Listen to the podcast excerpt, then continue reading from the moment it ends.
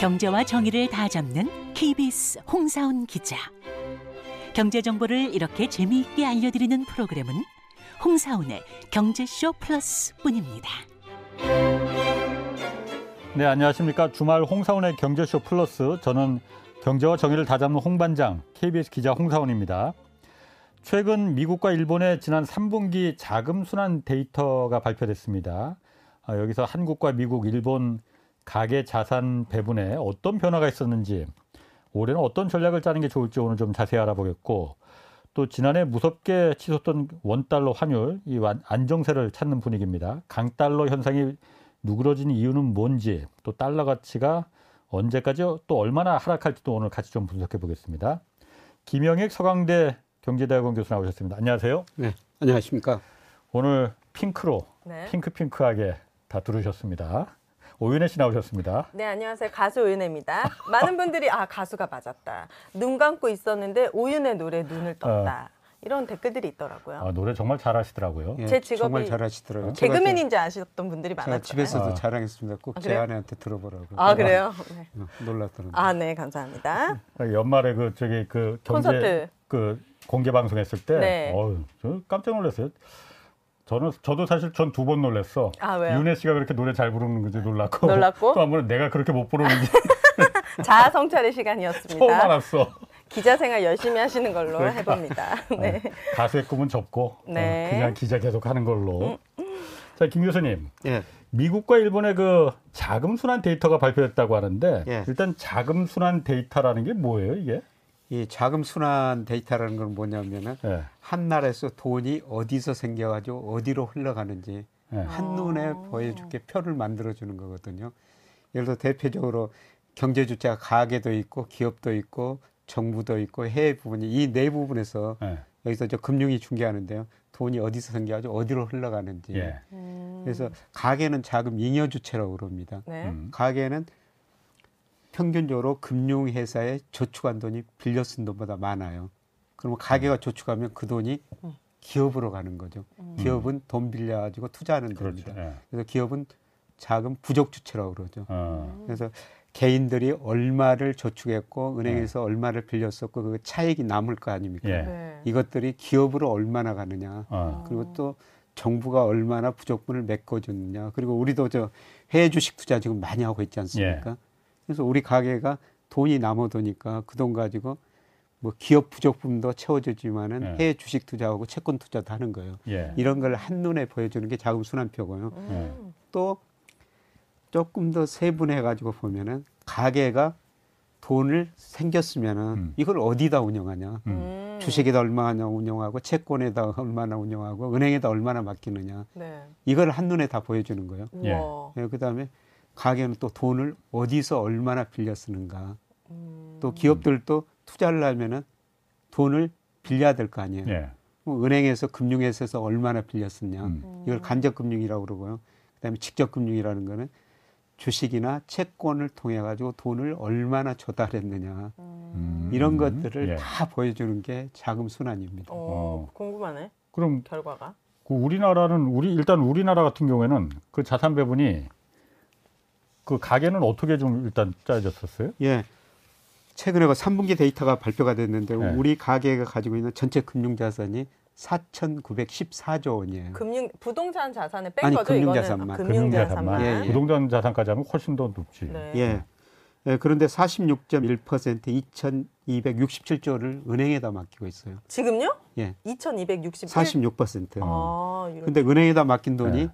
2021년에 43.3 43.4%였는데요. 예. 은행에다 지금 돈이 많이 들어가고 있습니다. 왜 그러냐면은 금리 은행들이 음, 금리를 올라서. 많이 주니까요. 예. 네. 은행들이 금리 최근에 5%까지 줬지 않습니까? 아, 네, 그래서 사람들이 은행에다 돈을 음. 많이 맡기고 있고요. 네. 그다음에 보험에다 한 30.7%. 보험이요? 아, 예, 예. 보험도 많이 들어가는구나. 예. 어. 예, 그다음에 채권에다 한 2.1%. 예. 음. 주식에다는 뭐 우리 주식, 미국 주식, 펀드까지 포함해 가지고 한 20%인데요. 예. 음. 예, 주식 비중이 많이 줄어들었어요. 그러게. 2021년에 23%였는데 예. 뭐 작년 3분기 데이터 보니까 20%로 예. 3% 포인트 줄어들었죠. 주가가 예. 떨어지니까 그랬습니다만은 우리가 2000년 뭐 2001년은 통합 개미 운동이라고 정말 많은 분들이 음. 주시장 참여했지 않습니까? 예. 네, 주식 투자 인구가 2019년에 한 600만 명이 됐는데요. 네. 지금 1,300만 명이 넘었어요. 네. 아, 네. 네. 근데 이분들이 이제 주가가 떨어지니까 주식시장을 떠나고 있죠. 음. 예. 네, 그래서 주식 비중이 지금 많이 줄어들고 있습니다. 예. 엄청 높았어요. 2019년도에는 이게 몇 퍼센트 정도 됐어요, 주식에? 아, 2019년은 18%였어요. 근데 계속 늘어가지고 2021년에 23%까지 아, 늘었다가 음. 이제 그 줄어들기 네, 시작하고 있는 것입니다. 네. 미국은 원래 그, 그 주식 투자가 굉장히 활성화됐고 굉장히 네. 높잖아요. 네. 미국은 얼마나 됐어요? 미국은 주식 투자 비중이요. 네. 3분기 데이터 보니까 50.4%였어요. 그러니까, 근데 그 이전에 2021년 4분기에는 54%나 됐어요. 음. 우와. 아 그러면 이 50%라는 게 각 개인 그 전체 개인들의 금융자산, 금융자산 중에서, 음. 50%가 50%를 주식에, 주식에 투자하고 있다는 거죠. 네. 그럼 미국 사람들은 대단. 이렇게 주식을 많이 투자하고 있어요. 네. 그 직접 투자 분하고 그 미국 같은 경우에 퇴직연금 이걸 갖다 주식에 많이 이제 예, 투자하잖아요. 그렇죠. 그것까지 다 합친 예, 거죠. 간접 투자까지 전부 어. 합쳐가지고. 음. 근데 어떻든 50%라는 건 굉장히 높은 수준이거든요. 예. 네. 예, 그런데 2021년 4분기 54%까지 갔다가요. 50%로 낮아졌어요. 미국 네. 주가가 떨어지죠. 네. 네, 그런데 가가 장기적으로 평균을 보니까요. 미국 가계가 한 43% 정도를 주식으로 가지고 있었거든요. 네. 네, 그런데 2021년 4분기에 54%나 갔다는 것은 미국 주가가 그만큼 많이 올랐다는 음. 것이죠. 네. 미국 사람들이 또 그만큼 주식을 많이 보유고 했다. 네. 엄청난 거품이 발생한 거예요. 네. 그래서 미국 주식은 이제 거품이 꺼지고 있는 겁니다. 음. 작년에 미국 뭐 우리나라도 그렇지만은 미국도 주식 많이 내려갔는데 미국 사람들 그럼 손실 많이 받겠네 그러면. 예, 그렇죠. 미국 사람들도 작년에 우리도 가난해졌지만은 네. 미국 사람도 가난해졌어요. 어. 왜 가난해졌냐면은 우리 저 임금을 받는데 네. 임금 상승률보다 물가 상승률이 그렇지. 더 높아니까 실질 임금은 줄어들었죠. 예. 음. 예, 그다음에 주가가 떨어졌죠. 예. 집값마저 우리도 음. 미국도 작년 6월 정점으로 같이 떨어지고 있거든요. 예. 집값마저 떨어지니까 예. 미국 사람들도 가난해지고 있는 거죠. 우리도 예. 가난해졌고요. 어. 체감이 잘 안 되는데 어. 이게 엄청난 거품이 이제 꺼지는 중이군요. 예, 그렇습니다. 그럼 미국하고 일본 그 자금 순환 데이터에서 좀 이렇게 그 주목해서 봐야 될 그 그런 게 전문가가 보시기에는 우리 뭐 아마추어 무지랭이들이야 음. 뭐그 숫자가 그 숫자인데 예. 전문가들이 봤을 때 좀 주목해야 될 그 숫자들이 좀 보입니까? 예. 미국 주식 비중이 너무 높다. 아직도. 우리나라에서요? 아니, 미국이요. 미국, 미국 아, 사람들. 아, 네. 네. 미국 사람들 가가 장기 평균이 주식 보유 비중이 43%였는데 54%까지 갔다 50% 떨어졌지만은 아직도 높다. 음. 이렇게 다른 의미는 미국 주가가 앞으로도 더 떨어질 수 있다. 아, 그래서 지금도 어. 미국 주식 투자하는 거는 제가 보기에는 조금 이르다. 위험해 보입니다. 아. 예. 아니 그게 그렇게 해석할 수도 있지만은 미국 사람들이 아직도 50%나 주식을 보유하고 있다는 거는 그만큼 들어간 그 수급이 많으니 네. 거기 주식장에 들어가 있는 돈이 많으니 그걸 뭐 한때 우리가 유동성 장세라도 했지만은 네. 그렇게 미국 주식이 희망이 있으니까 그만큼 들어가 있는 거 아니야? 이렇게 볼 수도 있는 거 아니에요? 물린 거 아닙니까? 희망이 들어가 있다가 제 생각에 물린 것 같은데 네. 희망을 가지고 이제 들어갔는데 네. 팔수 뭐, 없는 예, 거죠 가격이 예, 지금 많이 떨어진 거죠. 네. 예, 그런데 이것뿐만 아니라 흔히들 그 주가를 평가할 때그 법빛 지수라고 그럽니다. 음. 그래서 미국 주식시장 시가총액이 GDP에 비해서 얼마나 높은가. 네. 2021년 4분기에 334%였어요. 음, 그만큼 거품이 이제 네. 껴있다는 얘기죠. 그 지난 네. 한 20년 평균이 186%였거든요. 예. 그만큼 거품이 끼었다가 예. 작년 3분기 보니까 235%로 떨어졌지만 예. 아직도 과거 평균보다 높다는 거죠. 예. 예, 그리고 실러 PER이라고 있어요. PER이라는 것은 주가가 기업 이익에 비해서 얼마나 높은가. 예. 네, 그런데 장기 평균이 17배예요. 네. 음. 네, 그런데 아직도 보니까 27배입니다. 아직 거품이네. 음. 물렸잖아요. 50%가 물린 거라고요. 못 빼요. 저처럼. 깜짝 놀랐어 지금. 죄송합니다. 물지 않겠습니다. 그래서 네. 이런 거 보면은 아직도 저 미국 주시장은 거품이 아. 완전히 해소 안 됐다. 이런 P 전체적인 PER이나 아까 버핏 지수 그리고 이 런 것들은 어디 가면 개인들이 좀 보일 수 있습니까? 그 인터넷 사이트 들어가면은 다 볼 수 있고요. 무슨 사이트요? 인터넷에서 미국 사이트 들어가면은 아, 네, PER 계산해 준 거 매일 매일 보여주는 그림이 있습니다. 음. 네, 거기서도 볼 수 있고요. 예, 그다음에 그 법비 지수 계산하려면 이거는 예, 미국 연방은행 아유, 네, 들어가가지고 벌써 힘들잖아. 그거는 좀 보시기 네, 경제서 힘듭니다. 나오셔가지고 이게 딱 줄어들었을 때 그때 교수님 말씀해 주세요. 예. 네. 근데 일본 사람들은 미국하고 완전히 반대예요. 그러니까 그럴 것 같아요. 예. 그러면요? 어때요? 예금 그- 높을 것 같아요 일단. 미국의 주식 보유 비중이 떨어져가지고 50%로 말씀드렸습니다만 예. 일본은 14%밖에 안 되고요. 예. 주식이 대신 은행 예금이 55% 정도 와. 금리 높아요 일본이? 0%. 저금 네, 0%잖아요. 어. 근데 왜 그러는 거야? 두 가지 때문에 그럽니다. 최근에 좀 일본 물가 올랐지만은 90년대부터 일본 경제가 장기 불황에 빠지면서 디플레이션, 네. 그러니까 물가가 떨어진 거예요. 예. 네. 그러니까 0% 은행에서 금리 받더라도 물가가 1%, 2% 떨어지면 가만히 있어도 음. 0% 받더라도 아. 실질 금융 자산은 물가가 떨어진 만큼 올라가거든요. 예. 어 신기하네. 예, 네. 그리고 인구 고령화 때문에 그래요. 일본 사람들이 많이 늙어가고요. 일본 사람들이 평균 상속받는 연령이 67세라는 겁니다. 67세 상속을 받는다고요? 예, 평균 어. 연령이. 네. 그럼 67세 할아버지 할머니 돼가지고 상속받아가지고 그 할머니 네, 할아버지들이 없지. 주식 투자, 채권 투자 안 하죠. 아. 그렇구나. 그냥 은행에다 맡겨놨다가 아. 쓰다가 또 네. 후손한테 물려주는 거죠. 예. 음. 그래서 미국하고 일본은 완전히 반대입니다. 어. 네, 그렇네요. 아니, 일본은 그런데 주식 투자 비중이 아까 17%라고 했잖아요. 14%. 14%. 예. 한국이 지금 한 아까 20%라고 20%. 했잖아요. 예. 한국보다도 더 낫네 그러면. 그렇죠. 일본은 일본은. 왜 그렇게 주식 투자를 안 합니까 그러면은? 일본도 한때는요. 어. 80년대 말에서 저 90년대까지는 일본 주식시장에 엄청난 거품이 발생했지 않습니까? 예. 음. 그때는 일본 사람들도 한 25%까지 주식 음. 가지고 있었어요. 네. 예, 그런데 90년대 거품이 붕괴되면서 음. 10년 이상 주가가 떨어지니까 예. 네. 주식 투자 안 하고 싶죠. 아. 그럼 해외 주식이나 이런 데 투자할 수도 있는 거잖아요. 자기 일본 주식 말고도. 예, 해외 투자는 이제 보험회사나 금융회사들이 하는데요. 예. 일본 저 개인들도 좀 하죠. 네. 그 아타나베 부인이라고요. 그 누구야? 이야기 들어보셨어요? 베프인? 아타나 아타나베 부인. 네, 처음 일본에서 아타나베가 성이 제일 많은 성이라는 거. 아. 우리 김 씨가 많은 것처럼, 네. 중국의 앙 씨가 많은 예. 것처럼. 음. 네, 그래서 일본에 경상수익자가 나오고 돈이 많이 남아도니까 일본 사람들이 그 돈 가지고 해외 주식 투자하고 음. 주식보다는 자기네 주식이 안 좋으니까 채권 투자를 많이 했었어요. 예. 네.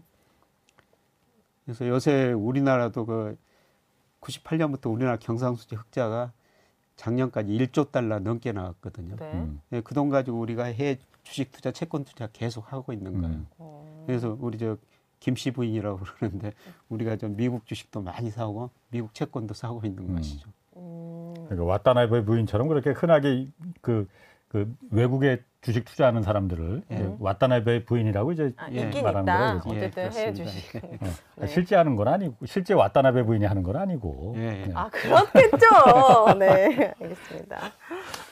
한국하고는 미국하고 일본하고 이 세 나라 그 지금 자금순환 데이터를 갖고 나오신 거잖아요. 예, 음. 눈에 띄는 차이점이 그러니까 그렇게 주식 비중하고 예금 비중 요게 이렇게 차이 났다. 그렇죠. 근데 우리나라는 미국보다는 네. 일본식으로 더 그러네. 접근해 가고 있다.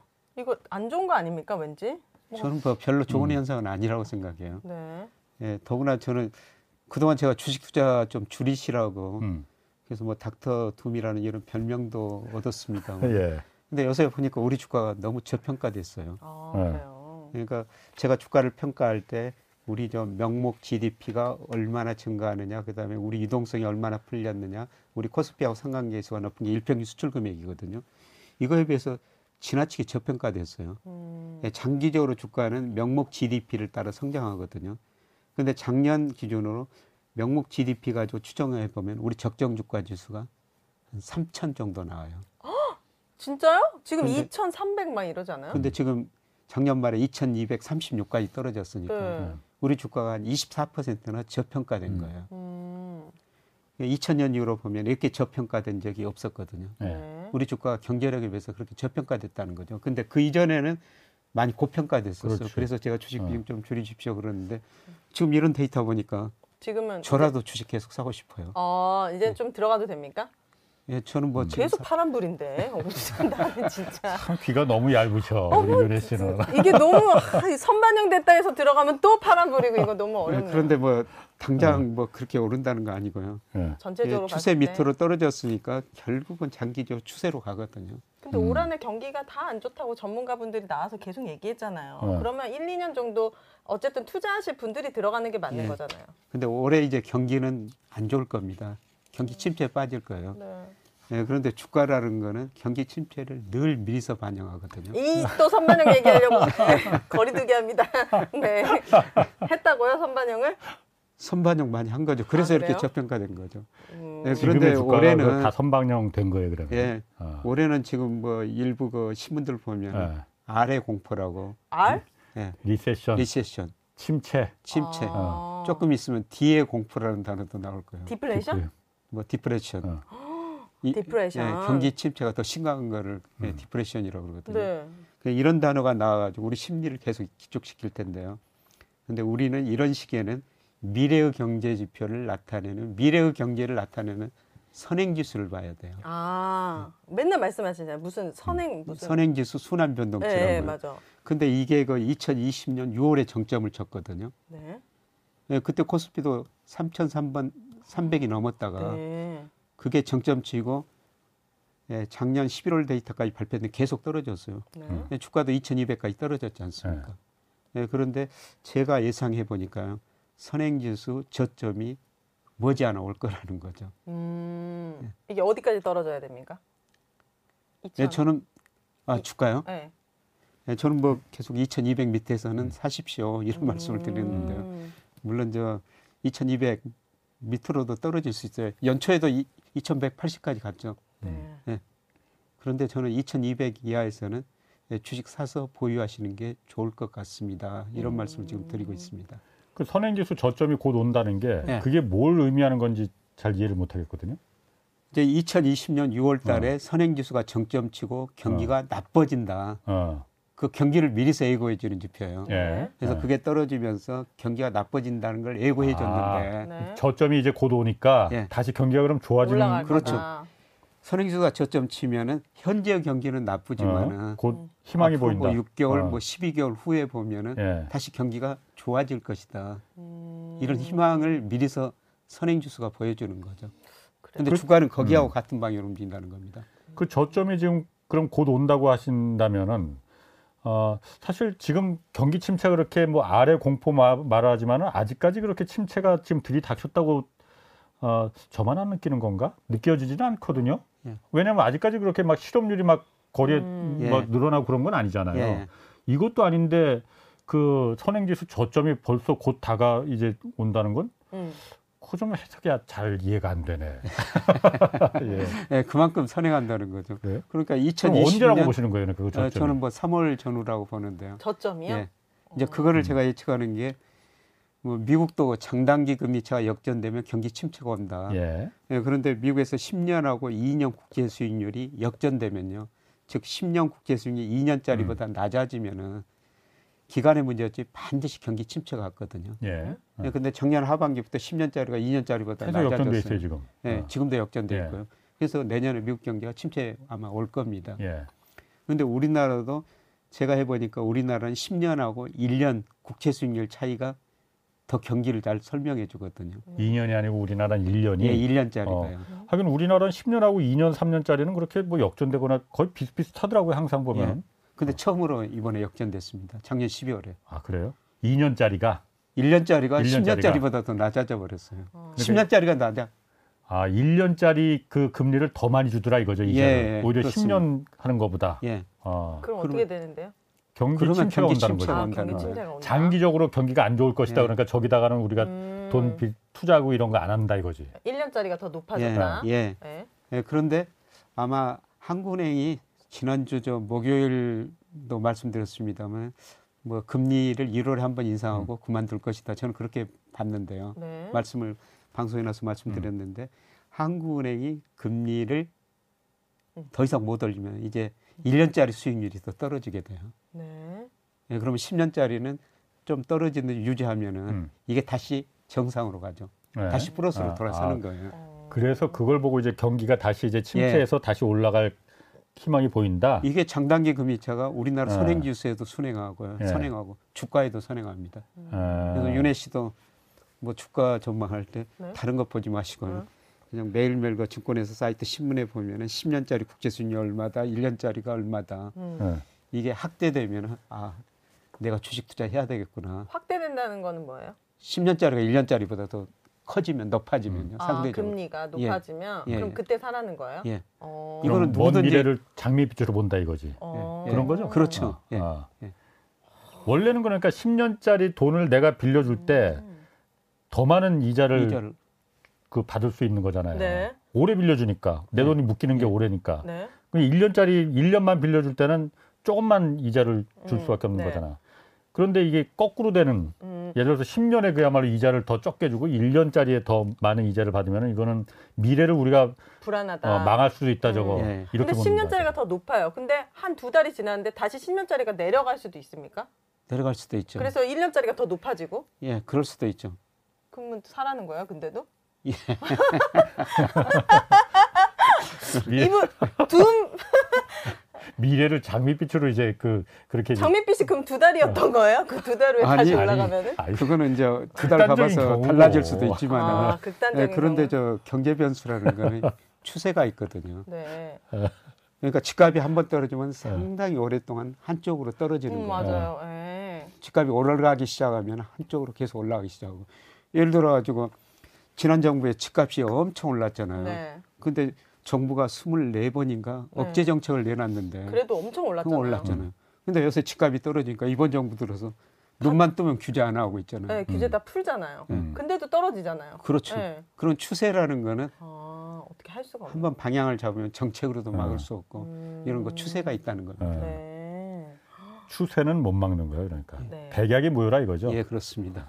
자 그러면은 일단 지금 너무 어려운 윤혜 씨 듣기에 너무 어려운 얘기가 좀 많이 나오고 있어요. 맞아요. 지금 이거보다 우리 조금 더 쉽게 네. 올해 자산 가격 좀 이거로 전망해 보는 거로 가죠. 음, 네.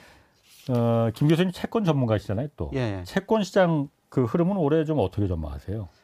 예, 제가 몇 달 전부터 채권 네. 사십시오, 사십시오 말씀을 계속 드렸는데 끌리지가 네. 않아요. 채권은 진짜 한 100번 들은 것 같은데 거래를 하고 싶지가 않아요. 죄송합니다. 뭔가 그 올드한 분위기가 약간 좀 나고. 그리고 뭐 어. 수익도 별로 안 날 것 같고 어. 사는 것도 복잡할 것 같고. 아, 근데 한번 생각해 보세요. 네. 채권 10년짜리 국제 수익률이 4.5% 갔던 게 3.5% 떨어졌어요. 네. 그럼 채권 수익률이 1% 포인트 떨어지면은 네. 채권 가격은요 높아진 한 거지. 10% 정도 오른 거예요. 어. 그러면 단 석 달 사이에 10% 수익을 낼 수 있다면은 지금 쉬운 얘기 한다고 어. 하지 않으셨어요? 나 왜 이렇게 어려워? 아, 10%라는 거. 원리를 다 이해하려면은 한두 끝도 없으니까 그러니까, 예. 채권은 금리하고 가격이 네. 정반대래요. 아. 어. 금리가 떨어지면은 채권 가격은 올라가는 어. 거예요. 그럼 한세 달 만에 10% 수익을 볼 수도 있다는 거예요? 지금 봤죠. 아, 그래요? 제일 높은 데서 샀다면은 아, 4.5% 샀다면은. 음. 예. 근데 문제는 앞으로도 금리가 더 떨어질 수가 있다는 거죠. 채권 금리가 예, 그렇죠. 채권 금리가 네, 네, 채권 금리가 금리가 시장 금리. 예, 시장 금리가. 근데 시장 금리에는 뭐가 들어 있냐면요. 앞으로 경제 성장률하고 앞으로 물가가 음. 금리에 들어 있는 거예요. 네. 네. 그러면 올해 경제 성장률 작년보다 높다고 전망하는데 한 군데도 없거든요. 없더라고요. 작년에 한 2.5%인데 우리 정부 1.6% 예상하고 있죠. 음. 예, 저는 한 1.2% 예상하고 있는데요. 뭐 너무라 같은 데서는 올해 마이너스 성장 예상하고 있어요. 그렇지. 예. 네. 예. 경제 성장이 떨어지니까 금리 떨어질 수가 있죠. 네. 예. 근데 그동안 금리가 최근에 많이 올랐던 건 물가 때문에 올랐어요. 음. 근데 작년 그 7월 달에 우리 소비자 물가가 6.3%까지 올랐거든요. 근데 12월에는 5.0으로 아직도 높지만 상승률은 낮아지고 있어요. 네. 음. 올해는 한 3%대로 떨어질 거예요. 어, 그래요? 네, 그러면 금리에는 미래의 경제 성장 음. 물가가 들어 있는데 경제 성장을 떨어지고 물가 성장이 낮아지면 금리가 떨어질 수밖에 없는 거죠. 네. 네. 음. 근데 채권 투자하면은 또 무슨 장점이 있냐면요. 저 은행에다 예금하면은 은행에다 최근에 금리가 5% 줬는데 1년 만기 5%거든요. 1년 전에 음. 찾으면은 5% 금리 안 줘요. 아, 그렇지. 1년 그렇죠. 채워야지. 1년 딱 채워야지 네. 5%? 5% 주죠. 네. 근데 금리가 떨어진다면은 채권을 사면은 채권은 이자도 주거든요. 어 그래요? 예. 음, 금리가 이자 아니에요? 금리가 어, 그, 지금 너무... 코를 찔렀어 지금. 예, 예 채권은요. 네. 예, 표면 이자라는 게 있어요. 아이고야. 그러니까 네. 표면 이자. 윤혜 씨가 어떤 회사채 수익을 산다면은 3 3개월마다 몇 퍼센트 금리를 주겠다.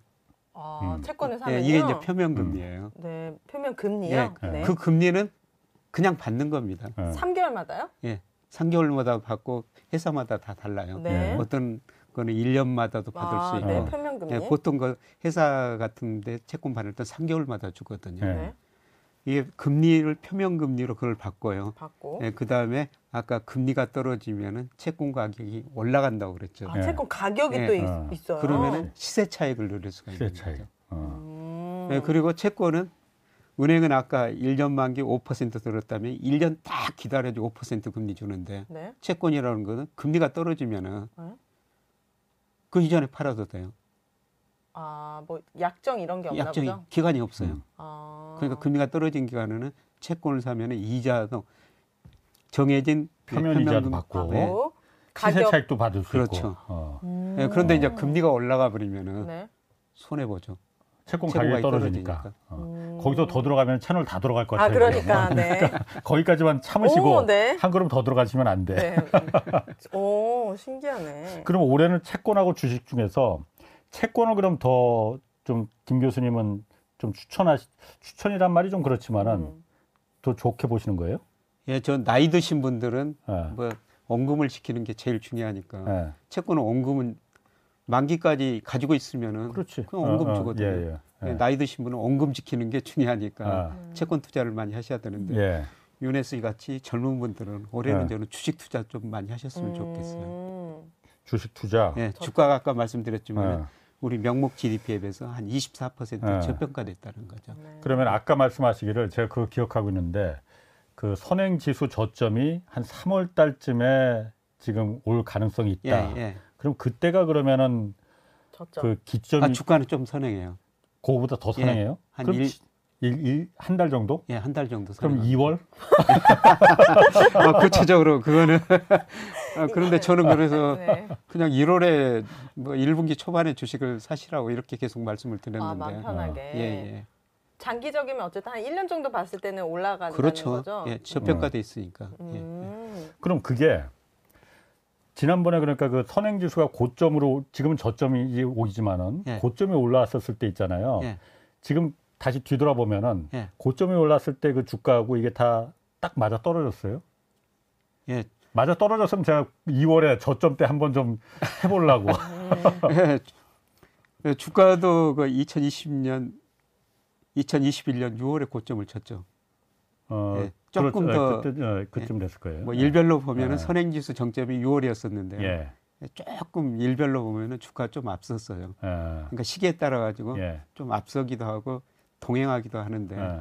예, 대체로 제가 보니까 한 1개월 정도 예. 주가가 선행하거든요. 아.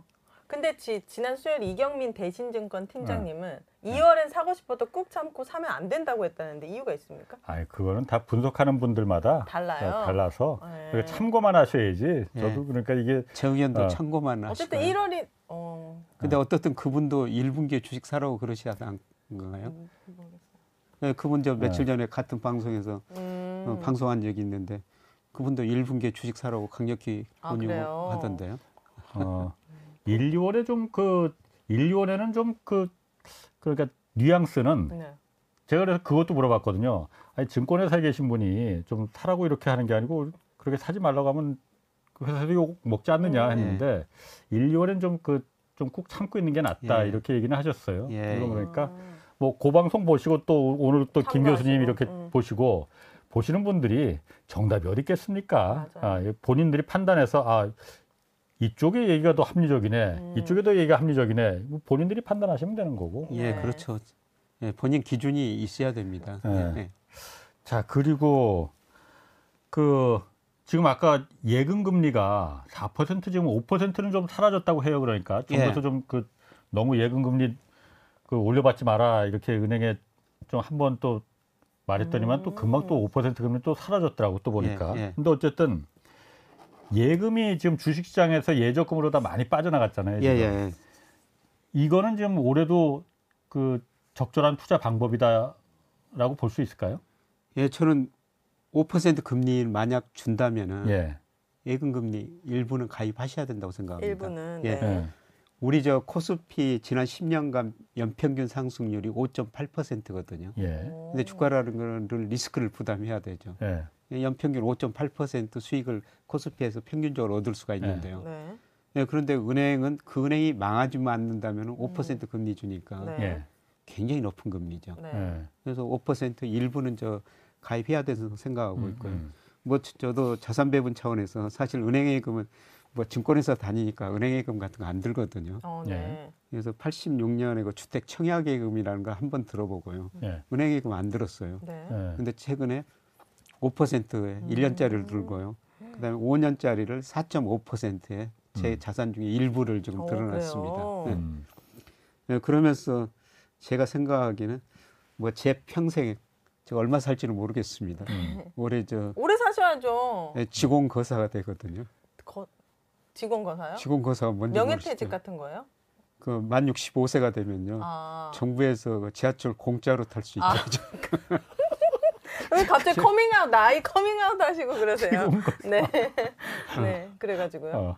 어. 근데 지하철 그것도 이제 없어질지도 몰라요. 예, 그게 아마 더 없어질 겁니다. 더 연장이 될 겁니다. 표 사고 타세요. 예, 표 사고 타고 네, 탈 네. 겁니다. 네, 네, 네. 예, 그런데 예, 제가 저 우리나라 잠재 성장률이 지금 1%대 진입하는 과정이고요. 네. 아, 물가도 가축 상승률이 낮을 겁니다. 네. 은행 금리가 5%될 때가 있을 것인가? 어... 지금 금리가 그렇게 높다는 거죠. 예, 그리고 그 제가 4.5%그 은행에다 예금을 가입해 놨는데요. 마치 그 은행에서 그 회장 임원들 저한테 강의 한번 해달라고 그러더라고요. 어, 그래요. 네, 그래서 거기 가면서 예, 제가 당신네 은행에다가 5년짜리 4.5% 음. 금리로 돈을 좀 맡겼는데 네. 음. 5년 지나가지고 제가 생각하는 금리가 1 내지 2% 떨어질 텐데 당신들이 어떤 식으로 운용해가지고 저한테 음. 4.5% 금리를 내줄 수 있는지 네. 정말 궁금하다. 이거 다 고정금리인 거잖아요, 그죠? 그렇죠. 네. 네. 그래도 뭐래요 거기서? 조용히 말 안 하고 있더라고요. 아 대책은 없는 거예요? 큰 대책은? 네. 아... 근데 제가 보기에는 지금 금리가 우리 경제 성장률이나 물가에 비해서 지나치게 높다는 겁니다. 지금 은행 아. 금리가 음. 앞으로 떨어질 수가 있다는 겁니다. 예. 근데 5% 들고 아까 홍 기자님 말씀드렸습니다만은 금융감독원에서 은행들한테 경쟁적으로 금리 인상 좀 그만해라. 음. 어, 네. 네. 그렇게 권유를 했거든요. 그 뒤로부터 지금 5% 은행 금리가 거의 없어지고 있어요. 예. 네. 네. 앞으로 더 떨어질 겁니다. 음. 그래서 돈 여유 자금이 있다면 일부 금액은 하루 빨리 음. 은행 뭐 있으면 예, 4.5%이 정도도 높은 금리입니다. 음. 그럼 우리나라 주식 시장은 그렇 뭐 예금은 그렇다. 예금은 뭐 사실 가장 안정적인 거고 뭐 지금 5% 금리를 살아생전에 다시 볼 수 있겠느냐. 뭐 그 부분은 제가 딱 와닿긴 해요. 와닿긴 하는데 그래도 주식 투자하는 분들 워낙 많잖아요. 예. 우리나라 주식은 아까 2월이라고 김 교수님은 이제 그 좀그 그 하나 주셨고 예. 미국하고 중국이나 뭐 이쪽 주식들은 예. 좀 올해 어떨지 특히 중국 주식에 대해서 말하는 분들이 많이 좀 갈려요 여기도 예. 어떻습니까? 근데 그건 뭐 결국 경제 성장률에 따라 달라질 음. 수가 있는데요. 올해 저 블룸버그 컨센서스 최근 보니까 미국 경제 올해 0.3% 성장한다고 그러더라고요. 예. 모든 나라 성장률, 올해 성장률 작년보다 다 네. 낮다고 네. 모든 나라에서 낮다고 전망하고 있어요. 예. 근데 유일하게 높다고 전망하는 나라가 중국이거든요. 어. 예, 중국이 작년에 3% 성장으로 추정이 되는데 올해 대부분 예측 기간 보면 4.5에서 5% 아. 사이예요. 네. 예. 음. 중국 경제 성장이 올해 올라간다는 거죠. 음. 예, 그거는 왜 그러냐면은 중국이 그동안 코로나 규제를 엄격하게 했지 않습니까? 예. 좀 규제를 많이 안 하고 있어요. 음. 그러니까 중국 사람들 지금 코로나 엄청 걸려가지고 세계로 돌아다니고 네. 네, 그래서 또 확산시키고 있는데요. 네. 근데 어떻든 돌아다니면서 중국 사람들이 소비를 할 거라는 거죠. 네. 네. 중국 소비가 증가하면서 중국 경제는 예, 올해 뭐 5% 가까이 성장할 것이다. 네. 그게 그 주식시장도 반영할 거라는 겁니다. 음. 그래서 올해는 저는 미국보다는 중국 시장이 더 나으리라고 보고 있고요. 아, 그래요? 네, 그 다음에 아주 장기적으로 보면요. 10년 주기로 미국이 좋았다 신흥시장 이머징 마켓이라고 음. 그러죠. 이 사이클이 반복되고 있어요. 음, 1980년에서 예, 90년까지는 신흥시장 주가가 많이 좋았거든요. 예. 그리고 90년에서 2000년까지는 특히 90년대 중반에 미국에서 정보통신 혁명이 있어가지고 미국 나스닥 시장에서 2000년까지 엄청난 거품이 발생했죠. 예. 그리고 붕괴되는 거예요. 음. 그리고 2000년에서 2010년 사이에는 특히 그 사이에 중국 주가가 엄청 올랐었거든요. 음. 그래서 거품이 발생했다 중국이 붕괴되긴 했습니다만은 예. 그 2009년까지 중국이 좋았고요. 음. 예, 그 다음에 2010년부터 2020년까지는 미국이 제일 좋았어요. 음. 네. 네, 그래서 미국만 좋으니까 우리 젊은 분들이 각은 안 보고 지난 10년만 보고 미국만 좋다. 음. 그래서 미주미 미국 주식에 음. 미쳐라. 아. 이런 이야기가 나오면서 미국 주식 엄청나게 많이 투자를 어, 했거든요. 근데 이번에 다시 중국이 온다는 겁니까? 2020년부터? 그렇죠. 음. 2021년 2년부터는 이제 이머징 마켓 아시아 시장이라는 거죠. 음. 근데 제가 세계 돈의 흐름을 유심히 쳐다보고 있는데 이게 음. 주별로 예, 세계 주식형 펀드가 어디로 들어가고 어디로 빠지고 이게 주별로 발표가 되거든요. 예. 이런 통계를 보니까 11월 작년 11월하고 12월 보니까요. 미국으로는 별로 안 들어가고 신흥 시장으로 돈이 많이 들어오고 있고요. 음. 신흥 시장으로 들어온 돈 중에서 약 60% 정도가 아시아로 들어오고 있습니다. 아, 아시아 중에 음. 중국, 중국, 인도. 인도요. 예. 네. 음. 그래서 돈이라는 게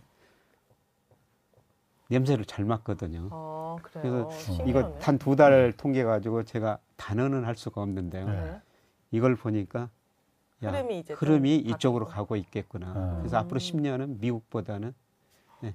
중국, 예. 인도, 중국, 인도 신흥시장, 네, 신흥시장이라고 보고 있거든요. 음. 인도로 돈이 몰리는 거는 이해가 가는데 네. 중국은 지금 미국이 그렇게 중국을 잡겠다고 그 미국 미중 패권 전쟁이 지금 막 올해는 더 뭐 심해질 거라고 하는데 네. 돈은 왜 중국으로 자꾸 들어갈까요? 그럼 미국 미국이 질 거라고 보는 건가 그러면은? 근데 저 골드만삭스, JP 모간 이런 저 세계적인 금융회사들이 중국 진출을 계속 늘리고 그렇죠. 있거든요. 예. 특히 그 재작년에 JP 모간은 중국에다 100% 증권 음. 자회사를 만들었어요. 원래는 이제 안 되는데 중국이 항상 50%는 지분을 가지, 가져야 되는데 예. 100% 그냥 그 미국 그렇죠. 회사로 다 허용을 해줬죠. 예, 다 지금 중국이 증권회사 그다음에 은행, 어. 보험회사 어. 다 개방을 해버렸어요. 어. 물론 좀 허가를 좀 받아야 되죠 은행 같은 예, 거. 예. 예. 네, 그런데 중국이 장기적으로 위안화 국제화를 포함하는 금융강국을 네. 추구하고 있거든요. 네. 금융시장 개방할 수밖에 없죠. 음. 그 투자은행들은 그러면은 네. 미국의 정책은 정책이고 예. 돈은 적이네라는 걸 알고 있다는 거예요. 그러면 그렇죠. 투자은행들이 그러니까요. 돈 보고 들어가는 거죠. 네. 미국 정치하고 관계없이. 네. 네, 그런데 그 시진핑이 장기 집권하면서 그때 잠깐 중국으로 돈이 덜 들어갔어요. 빠져나갔었어요. 뭐 차이나런이라고도 잠깐 했었어요. 예. 네, 근데 그 뒤로요 계속 중국으로 지금 돈이 들어가고 있습니다. 아 지금 다시 들어가요 그럼? 예, 계속 들어가고 있어요. 네. 네, 그런데 우리나라 언론들 보니까 그때 음. 빠졌던 것만 보도를 하고요. 음. 최근에 들어가. 계속 들어간 거는 거의 언론에서 음. 보도를 안 하더라고요. 아, 그래요. 근데 제가 주별로 체크하면은 예. 계속 중국으로 돈이 들어오고 가고 예. 있습니다. 음, 그 어디서 체크하시는 거야? 우리 청취자들도 볼 수 있으면 좋잖아요. 예, 그게 저 청취자들 도 볼 수 있습니다. 네. 국제금융센터 들어가시면요. 네. 어떤 자료는 돈 내야지 볼 수 있고 아. 어떤 자료는 그냥 무료만 알려주세요. 무료로 국제금융센터 가면요. 아. 네, 그거를 매주 금요일 날 음. 올려놓거든요.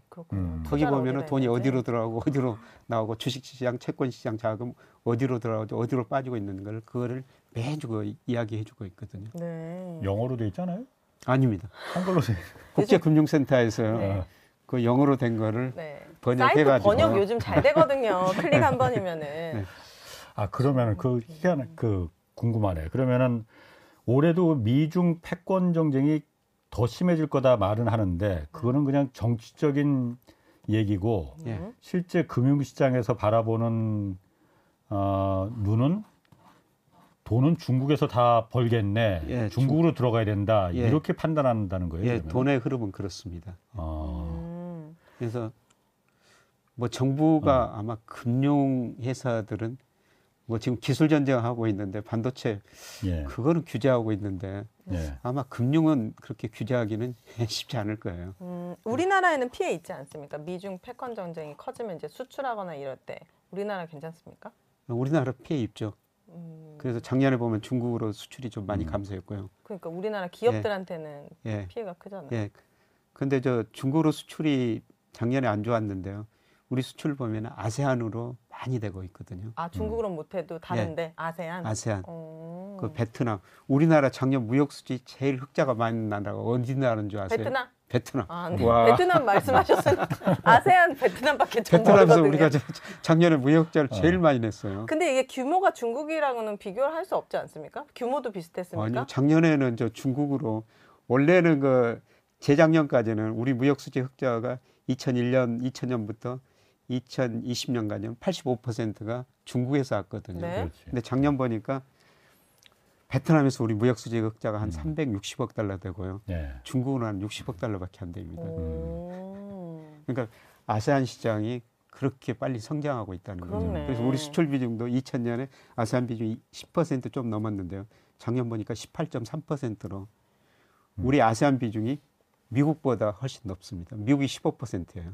그럼 미국 주식에 올해는 비중을 늘릴 것이 아니라 음. 그래도 한 5년, 10년 본다면은 아세안이나 중국, 인도 음. 쪽을 봐야 되는 거 어, 아닙니까? 예.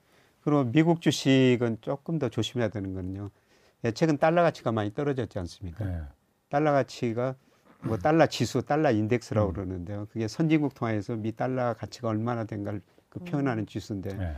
예, 그게 한때 114까지 갔다가 104로 최근에 떨어졌거든요. 네. 10% 정도 떨어졌어요. 네.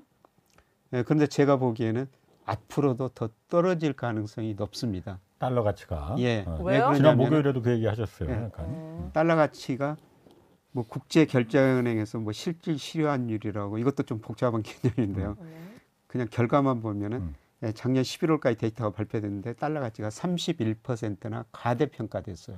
아 그래요. 네. 음. 대신 저 엔화 가치가 42% 저평가돼 있습니다. 아이고야. 네. 그런데 장기적으로 가격이라는 건 시간이 흘러가면 제자리로 돌아갑니다. 네. 음. 그래서 달러 가치가 그만큼 가대평가됐으니까 음. 앞으로도 더 떨어질 가능성이 있고요. 달러 가치가 떨어지면은 우리가 미국 주식을 사면은 혹시라도 미국 주식 채권 사가지고 이익을 냈더라도 음. 달러 가치가 떨어지면 거기서 한 차선이라고 한 차선을 보거든요. 네. 네, 그래서 이런 의미에서는 저는 미국 주식은 네. 뭐 비중은 쭉 가지고 있어야 되죠. 네. 네, 그런데 많이는 가지고 있을 필요가 없다는 위안화 가치는 뭐 떨어진 거 없습니까? 올라. 위안화 가치는 지금 미국 음. 달러 가치가 떨어지니까 다른 나라 통화 가치는 원화도 오르고 올라가죠. 엔화도 오르고 어. 원화도 오르고 어. 엔화도 오르고. 아니 그런데 다 달러로 표시되니까요. 달러 얘기가 나왔으니까 음. 목요일날 잠깐 하다가 좀 그 시간이 없어서 그 급하게 마무리했는데 달러 가치가 하여튼 11월 그때 제가 기억하기로는 초 11월 초인가 그때 막 1,500원 막 왔다 갔다 할 때막 예, 예. 이거 뭐 누구는 2,000원 넘어간다라는 예. 얘기 사람도 있었는데 예. 갑자기 확 식어버렸잖아요. 예. 갑자기 확 정말 예. 갑자기 떨어져 갖고 지금 1,200원대까지 1,270원 이렇게 내려간 거잖아요. 이게 그러니까 미국의 금리가 더 이상 오르지 못할 것이다 이런 뭐 시장의 예측 뭐 이런 것 때문에 음. 뭐 내려갔다는데 그것만 갖고 이렇게 급 설명이 될 수 있을까? 이렇게 급하게 떨어지는 게. 네, 그때 그 달러가 원 달러 환율이 천사백 원 넘었을 때. 네. 어, 옹 기자님 뭐이 방송에서 하면서 네. 제가 연말에 천이백팔십 원대까지 떨어집니다. 어. 아 진짜요? 네, 그렇게 전화해놓고 저 겁났어요. 혹시라도 그때 다 천칠백 원, 천팔백 원 간다고 그랬는데 네. 돗자리 깔으셔야 지공고사 돗자리 하나 깔으셔야 돼요. 네, 그런데 제가 예측한 것보다 더 밑으로 천이백육십사 원까지 떨어져 버렸거든요. 네. 연말에. 그 예측했던 이유는 미국 금리 때문이었습니까? 네, 제가 예측했던 거는 우리 원화는 달러로 표시되니까 달러 가치가 떨어진다. 달러 가치가 떨어지면 네. 원화 가치는 상대적으로 오른다. 네. 달러 가치가 떨어진다는 것은 그만큼 달러 가치가 가대평가됐다. 음. 그리고 미국이 앞으로 금리를 그렇게 못 올릴 것이다. 예. 왜요? 왜 그렇게 확신하셨던 거예요? 예, 미국 금리가 지금 4.5%인데요. 네. 뭐 5%까지 올린다고 그러는데 이 금리에서는 미국 가계가 소비할 여력도 없고요. 아. 주가가 지금 많이 떨어졌고 집값도 지금 사실 우리 집값이 많이 올랐다고 그러지만 미국 집값이 우리 집값보다 훨씬 더 많이 올랐어요. 네. 네 그리고 미국 집값이 최근 많이 떨어지고 있거든요. 음. 이 금리에는 모든 자산 가격이나 경제 주체가 버틸 수가 없다는 것이죠. 음. 네. 그렇기 때문에 네. 아, 가대평. 그러면 이게 달러가 얼마 정도 왔을 때 적정 가격이라고 보시나요? 퍼센테이지 말고 뭐 1,100원 이렇게 좀 음. 쉽게. 예, 저는 뭐 시간의 문제지 1,100원까지 가리라고 보고 있어요. 음. 예. 1,100원대까지 내려갈 예. 거다. 당장 올해는 네. 1,200원 밑으로 떨어질 가능성이 높고요. 어...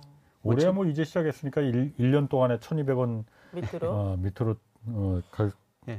그러면은 1,200원 밑으로 가면은 어쨌든 원화의 가치가 올라간다는 거는 어, 그만큼 어, 뭐그 이 내국인 그 내수에는 예. 수입 물가가 좀 예. 낮아지는 거니까 좋을 수 있지만 그 수출 경쟁력은 좀 떨어진다 이렇게 볼 수 있는 거잖아요. 예, 그렇죠. 수출 경쟁력, 가격 경쟁력이 좀 떨어질 수가 있죠. 예.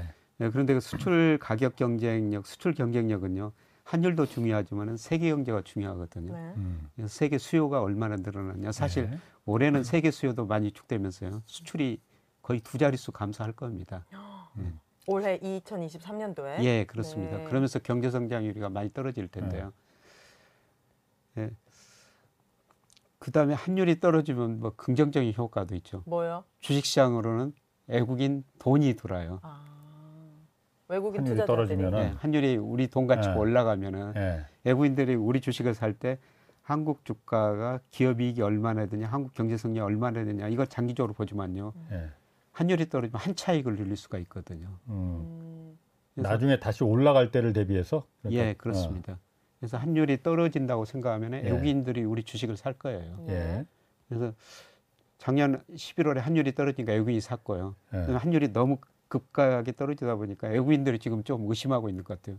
이게 진짜인가? 어. 근데 진짜라고 보면은 올해 들어서 외국인들이 다시 우리 주식을 이제 조금씩 사고 있거든요. 음. 그런데 지금은 그동안 환율 계속 떨어 그 원화 가치가 계속 올라갔잖아요. 네. 원 달러 환율이 계속 떨어졌는데 오히려 외국인들은 다 빠져나갔잖아요, 지금. 한 11월 달에 많이 사고요. 네. 12월 달에 팔았어요. 네. 네. 그런데 지금 올해 들어와서 지금 외국인들이 사고 있거든요. 다시 사고 있어요? 네, 최근에 그 삼성전자 주가가 많이 올랐지 않습니까? 예. 외국인이 사기 때문에요. 예. 그런데 외국인이 우리 주식을 한때 32%까지 가지고 있었는데요. 지금 26%로 많이 줄어들었어요. 많이 팔았구나. 네. 네. 아니 그 삼성전자를 외국인들이 그 산 이유가 음. 어 다른 이유 때문이 아니고 그냥 환율에 대한 그 이유 다른 이유도 있죠. 다른 이유도 있고. 삼성전자 주가가 더 많이 떨어졌다. 저평가됐다. 어. 네, 그런데 올해 삼성전자 이익이 작년보다는 많이 줄어들 거예요. 네, 그런데 아까 선행 이야기 하니까 조금 네, 싫어합니다. 네, 싫어하던데 네. 싫어하시던데. 네. 네. 삼성전자 영업이익이 올해는 줄어들지만 내년에는 늘어날 것이다. 그러면 올해 이번 달에 조금 오르면 또 선행 됐다고 해서 계속 떨어지는 거 아닙니까? 그 다음부터? 내년에 늘어나니까요. 내년에 음. 늘어나니까. 음. 네. 그거는 이제 반도체 디램 이제 예. 공, 이제 좀 덜 만들 테니까 예. 가격이 올라갈 것이다. 예. 그래서. 아. 어. 근데 삼성전자 주가도요. 아까 제가 선행주 순환변동치 예. 좀 어려운 이야기를 했습니다만 그거하고 거의 방향이 같아요. 예.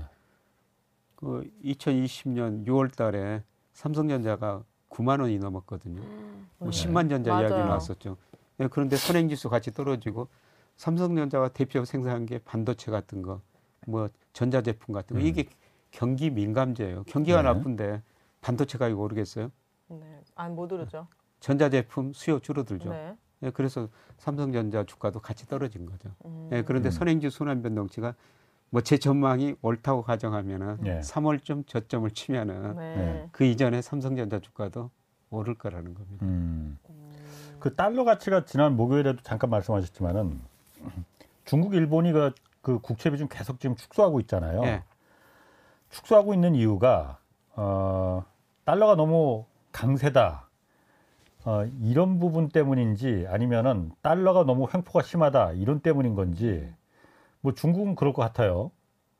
일본도 그런데 줄이고 있잖아요. 일본도 예, 일본도 줄이고 있습니다. 줄이고 있잖아요. 일본도 1조 2천억 어. 달러에서 최근 보니까 1조 달러로 예. 예, 많이 줄어들었거든요. 그럼 일본은 왜 줄이고 있는 겁니까? 일본은 엔화 강세를 유도하기 위해서. 아, 엔화 아, 예. 목적이 다르구나. 예. 아. 이제 일본 지금 물가가 예. 뭐 지금 3%대까지 올랐지 않습니까? 예. 이 물가를 잡기 위해서는 음. 금리를 올리든지 엔화 가치 아. 상승을 유도를 해야 돼요. 예. 예, 그런데 일본이 지금 금리를 당장 올리기는 힘들거든요. 예. 왜냐하면 일본 정부 부채가 GDP 대비 230%나 되는데 금리가 오르면은 국채에 대한 이자를 그렇지. 줘야 돼요. 예. 뭐 금리가 오르면 이자 부담이 늘어나가지고 일본 정부가 공무원 월급도 못 주게 되는 예. 이런 상황이 발생할 예. 수가 있죠. 예, 그래서 금리를 올리기 힘드니까 음. N 강세를 유도하는 예. 거죠. N이 강세되면 일본이 상품을 원자재를 싸게 수입할 수가 있지 않습니까? 그러면 물가가 안정되니까 우선은 앵강세를 통해 가지고 물가를 안정시켜 보자. 네, 그래서 미국 국채를 팔고 예. 네, 들어오고 있는 것이죠. 미국 국채를 팔면 엔화가 강세가 돼요? 그러니까 음. 일본이 갖고 있던 미국의 국채를 팔아. 어, 팔아서 네. 일본으로 돈을 일본으로 다 돈을 갖다 그 갖고 들어오면은 네. 달러를 어. 엔화로 바꿔야 되는 어. 거예요. 음... 무슨 말인지 이해하시겠어요, 그러니까? 여러분만 이해하셨다면 좋겠습니다. 오, 나는 이해가 안 되네. 아, 어쨌든 미국 채권을 팔고 그렇죠. 미국이 일본의 일본이 네. 미국의 국채를 많이 갖고 있잖아요. 네. 미국 국채를 많이 갖고 네, 있거든. 네. 그래서 그거로다가 달러를 마련하고 그랬었는데 음. 엔, 엔화가 너무 떨어지고 가치가 너무 떨어지고 네. 달러가 너무 높아지니까 네. 아 우리 이, 미국 국채 다 팔래. 음. 그래서 팔고서는 음. 그걸 팔고서는 그 돈이 어, 생기잖아요. 돈이 생기잖아요. 그러니까 네. 달러가 생기잖아. 아, 네. 어. 음. 달러? 어.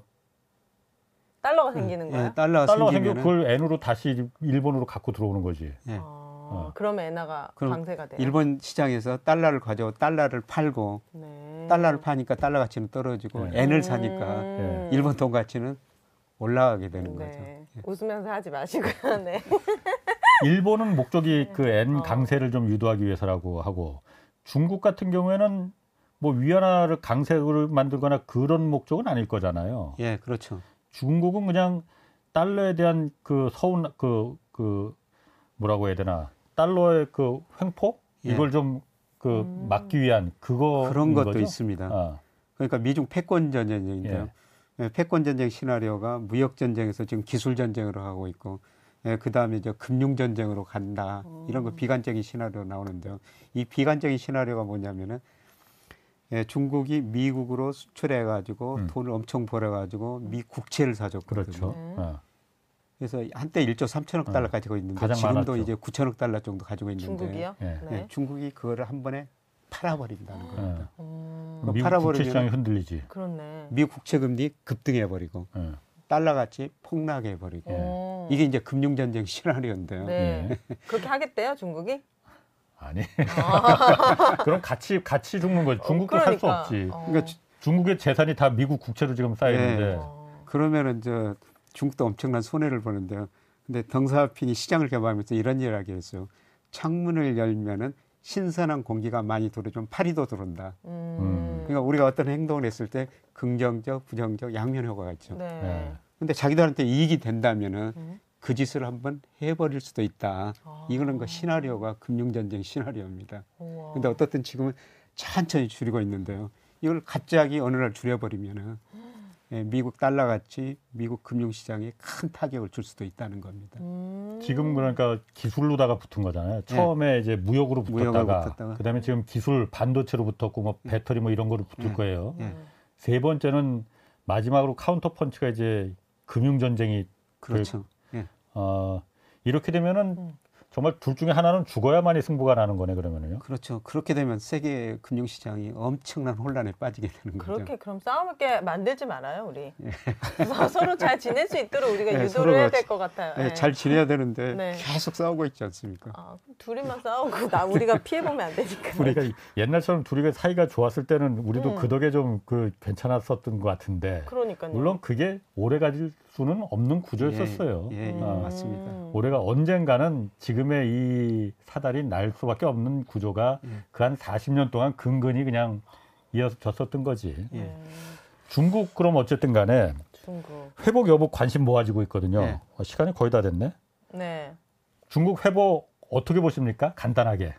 예, 저는 중국의 이제 경제 성장률은 과거처럼 고성장은 지났는데요. 네. 앞으로 잘해야 4 내지 5% 성장할 텐데 이런 거 질적 성장 국면으로 들어오면 금융 시장이 한 단계 더 야가거든요. 예. 예. 그래서 지금 미국 금융 회사들이 중국을 그렇게 많이 들어가고 있는 것 같고요. 네. 그래서 저는 뭐 그동안 우리가 열심히 상품 만들어 중국에 수출해서 음. 돈 버는데 그런 시대는 지났다. 알겠습니다. 금융으로 돈을 벌어야 된다. 네. 알겠습니다. 알겠습니다. 두 분, 김영애 교수님, 그리고 오윤혜 씨 두 분 고맙습니다. 자, 홍사원의 경제쇼 플러스 오늘 마치겠습니다. 고맙습니다. 감사합니다. 고맙습니다.